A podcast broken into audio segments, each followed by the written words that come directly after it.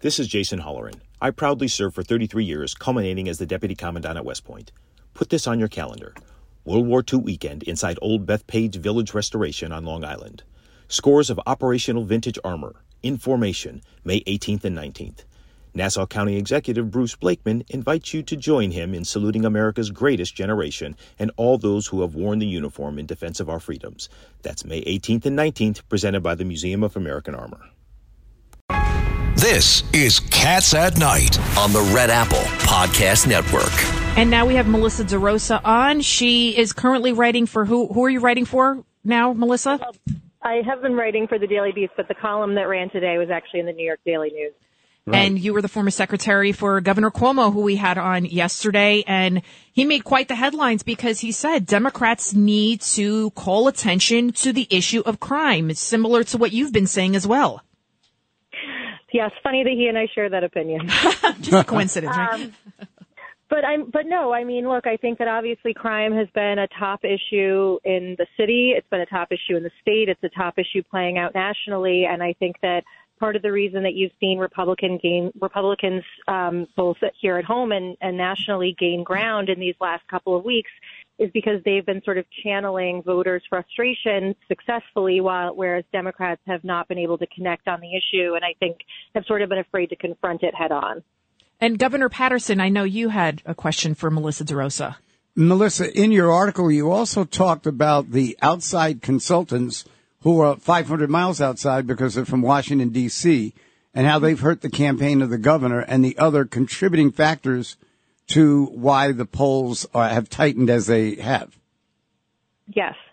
So I don't know if, you know, for your listeners, I have a column today out in the Daily News where I talk about sort of how it is that Governor Hochul has found herself in the predicament that she's in, which is polling in the single digits in a number of polls under 50%, you know, within five days of the election.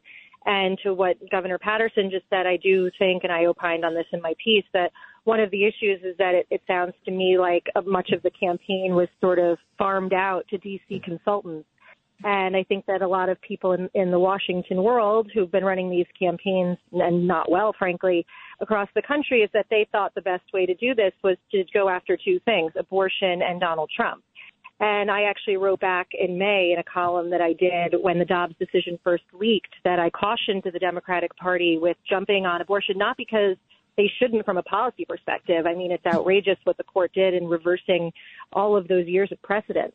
But in terms of when you have an economy with inflation the way that it is and gas prices what they are, combined with rising crime, the the issue that I think um, very obviously connects more with voters in terms of urgency, in terms of their pocketbook, in terms of their day to day lives, is is not abortion.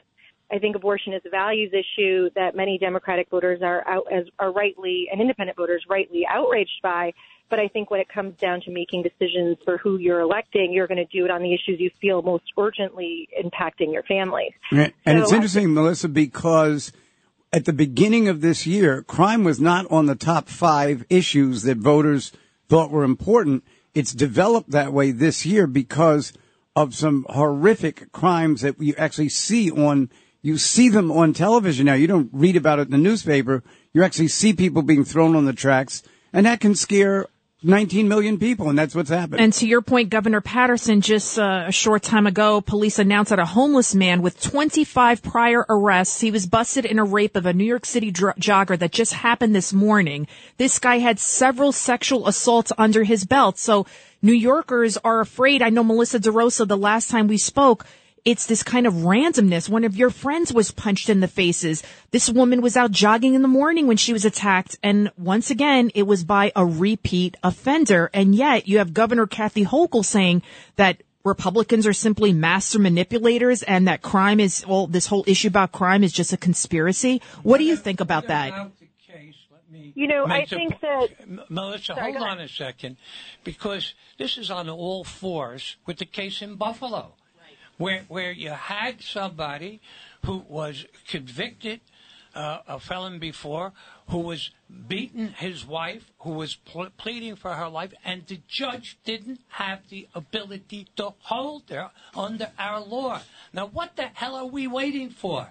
The governor should bring the legislature, or should have brought them in, change that. We've been talking about this for months and months and months. She keeps They saying ca- they- about statistics. The statistics are there in the dead bodies and the people They're thrown piling of the up. cars. They're piling up in the city and the state of New York. It's not just New York City, Senator. It's throughout the state. And the mother of that victim, by the way, in Buffalo, she says Kathy Hochul has blood on her hands. She says she should also be charged charged for the crime. Melissa DeRosa, what do you think about these two latest incidents? So, I mean, I, I obviously I tweeted about the incident in the West Village after I saw it. It's, it's, you know, it's, it's so outrageous um, that you know I actually used to live on 9th Street University. I would run every morning between five and six a.m. in the West Village. So reading about somebody out for a jog getting attacked and raped like that is just soul crushing and is your worst nightmare. I remember as a woman doing that run every morning, that was always my biggest fear because the streets are sort of desolate. But I think to Governor Paterson's point, one of the biggest things is it's no longer something that you read about because of social media. You see people getting pushed onto subway tracks. You see a lot of these horrific crimes. And I do think that the governor and the legislature attempted to address some of the issues with bail reform in this last um, budget cycle. And I think that what we're hearing over and over again from New Yorkers is that it didn't go far enough. Excuse So, me, Melissa- that's, that's nonsense. Your just your statement there that they're doing something. They haven't done a damn thing, and she hasn't. She hasn't called them in to say, "Let's change this, uh, But, this Senator, this bail, if she- and if let's give." But, Senator- and let's give the judges the ability to make a decision where they think somebody is a danger to the community. But, What Senator, if she- hell Governor has Paterson? If she- done. Governor if she Paterson? had called them in, Senator, what would they have done in the last two months? They wouldn't have done anything. Why? Let her fight for it. Let the people see she's fighting for it. But to just stand by and say, oh, well, yeah, you know, you're making a lot about crime. That's bullshit. This is taking place. We just talked about people getting killed. You just talked about people getting raped. This is real. What did, Local. what did you say Wake it was, up. Senator? All right, let, let the record let the record be clear. I stand with Senator D'Amato on this. She should have called the legislature back. All due respect to my good friend Governor Paterson, she should have called the legislature back. If you had been governor, you would have called him back. You would have put him in the room, and you would have fought for a change to protect the public. Well, I, I, I agree with those sentiments. I'm curious, uh, Melissa Borough Vito President Fossella. uh, Vito Fossella, go ahead. In your opinion, that what was the political calculus for not calling the legislature back That's into a good question. That's a great. You know, look, I think that, and, and, and Senator, with all due respect, I, I am factually correct that they did make adjustments to bail in the last budget. What I said was I think that what people are responding to is that they didn't feel like it went far enough. But it is factually correct that they did make changes in the last budget. Window, So but I- respectfully, I'm telling you as a former Supreme Court justice, it's window dressing. If you talk to my colleagues who sit in the criminal parts in criminal court and Supreme Court, they will tell you it's absolute nonsense. Judges cannot hold people in based on dangerousness. That was a failing at the beginning. It's still a failing. It has to be changed, Melissa. Kiara Benningfield would be alive today. That woman that was killed, executed by her husband. If In there, Buffalo. if in Buffalo, Yeah. if those tweaks were correct, Melissa DeRosa, you have to admit that that case was was was galling. I mean, there was video evidence of the way he beat her. There was prior bad acts, and the judge said. He had no other choice but to let that guy go, and then less than 24 hours, he shoots her in the head in front of her three kids. Now, just to be fair, I don't understand how if that uh, video evidence was shown at the at the hearing, how that defendant could have gotten out of there. The I one- know. she posted it on Facebook. The victim, it was everywhere. Everywhere. no, no, I'm Governor, saying that. So I'm curious, um, I'm how it's charged, how, how the write-up is charged, the criminal complaint before the judge, how it is charged, not what you see on Facebook, but the document that's before the judge. Yeah, And the, the judge makes a decision with what documents in front of him. But that's presented by the prosecutor, and how could the prosecutor not demand bail Oh, that's in a case another like that? problem, Governor, because you have prosecutors out there who are not doing what they're sworn to do, which is protect the public and prosecute the laws. That's the problem. Let's hear- Thanks for bringing that up. Let's hear what Melissa DeRosa has to say about this. yeah, Melissa's our guest, so let's hear what she said. No, I mean, listen, I think that uh, the the energy and the outrage that you guys are channeling is sort of what's out there right now, not just in New York City, but nationally and across the state. And I think that that's speaking to the larger issue, right? The people of legislators, governors, U.S. senators, everybody works for their constituents, as the senator, the governor know all too well. And when your constituents are communicating to you, we want you to do something about this, and you don't, well, an election is a job interview, so they start to consider other candidates. And I think that that's part of the reason that you've seen the tightening in the polls here in New York and why you have seen nationally Republicans gain a, tremendous amount of steam against Democrats in states where this has become a top issue. Melissa DeRosa, how do you think the race will go for governor? Last time you were on, you said Hochul will take it. Do you still think she'll win? And if so, by how many points? You know, look, I think that this is going to come down to ground game. I really do. I think that a lot of the polls I've seen, both privately and public polling, have her, you know, consistently up four or five points, but, you know, at or just below 50%. And you've got a lot of people in that room who ran a lot of races, both themselves and with other people. And we all know that if you're an incumbent and you're five days before the election day and you're not clearly above 50, you're not sleeping well at night. And so I think at this point, Zeldin has had the momentum. You know, the only poll we saw this week was Emerson, which sort of, sort of showed that that stalled out, but you don't know with margin of error if that's true or not. And so I think that this is going to come down to ground game. It's going to come down to whether or not African American voters show up in New York City and vote Democratic. I think that you're going to see Long Island go Republican. I think Nassau is going to go Republican as well as Suffolk. And from what I hear, Suffolk's going to go resoundingly Republican. And then the question is, can Kathy Hochul, as an upstate lawmaker, hold the people in her in her backyard for her and sort of keep Zeldin's performance in check because he's going to win upstate. The question is by how much in order to get over the top. So I still think Hochul holds on. I think it's going to be, you know, anywhere between five and four points. That's my estimation at this point. But it really is going to come down to the ground game.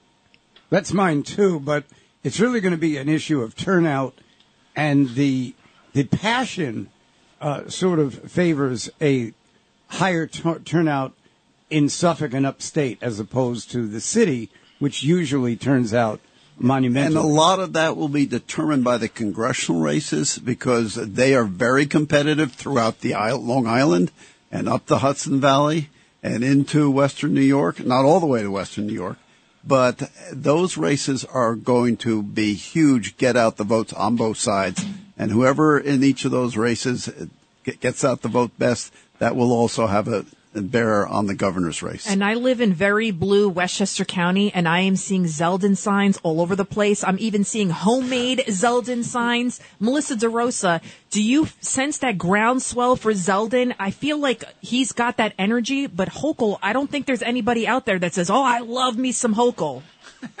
you know, it's funny when you say Westchester's deep blue. It's true. It's been blue lately, but as we all remember, Rob Astorino was county executive in Westchester not that long ago. And I, so I sort of look at Westchester like Nassau, and I think that Westchester could potentially, you know, go Republican or be very close, you know, 52-48 sort of territory mm. in a hmm. year like this.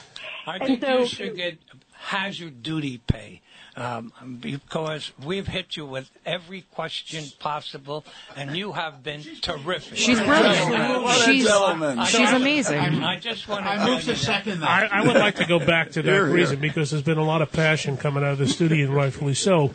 But I'd like to ask Melissa for the people listening. You know why? Why was the governor, despite all this rage and despite this momentum to highlight crime as an issue, what was the political calculus for not reconvening the state legislature? I think Senator D'Amato highlighted earlier. It's okay if she was losing because at least she would be on the side of voicing the the uh, profile of the people that uh, of the state. So I'm curious. No, you know, listen. I think that when when when I worked for Governor Cuomo, it's when you it's sort of your job as the executive when you're when you see these problems to both empathize with the people that are upset about them, grab hold of them, and do something about it. I think that this issue, for whatever reason, really snuck up on them. And I think that they thought that they that they could run out the clock and continue to focus on Trump and focus on abortion, and it would be enough to carry the day. And I think that it, it really snuck up on them when all of a sudden these poll numbers were changing as rapidly as they were. And I do think that she's made an attempt, you know, with Mayor Adams to go down into the subway and announce their plan to increase police presence on the subway well, and do things there. So I think that she is trying. I had is, I had lunch with uh, with uh, uh, Governor Hochul today, and uh, I told her the 1,200 people that she uh, has put on is not sufficient, and she should have done what Peter Malone did and what D- David Dinkins did. I wanna hear asked- more about and this asked- lunch. And asked the Biden for six six thousand new police officers. Great job, Melissa. Well, we're going to hear more about that you- lunch you, and, and a lot more. Keep it right here. Thank you so much, Melissa DeRosa. Now Lou Dobbs. Keep it right here. Cats at Night. It's Cats at Night on the Red Apple Podcast Network. This is Greg Kelly for Priority Gold. What does it mean to be America's precious metals dealer? It means that you're in touch with the hearts and minds of those who love this country, value our freedom, and want to protect the future. Priority Gold is that precious metals dealer. They've helped thousands of Americans back their retirement with solid gold and silver. Call Priority Gold at 888-506-6439. Receive free shipping, free storage, a free investment guide, and one of the best purchase experiences in the industry. Call now or go to prioritygold.com.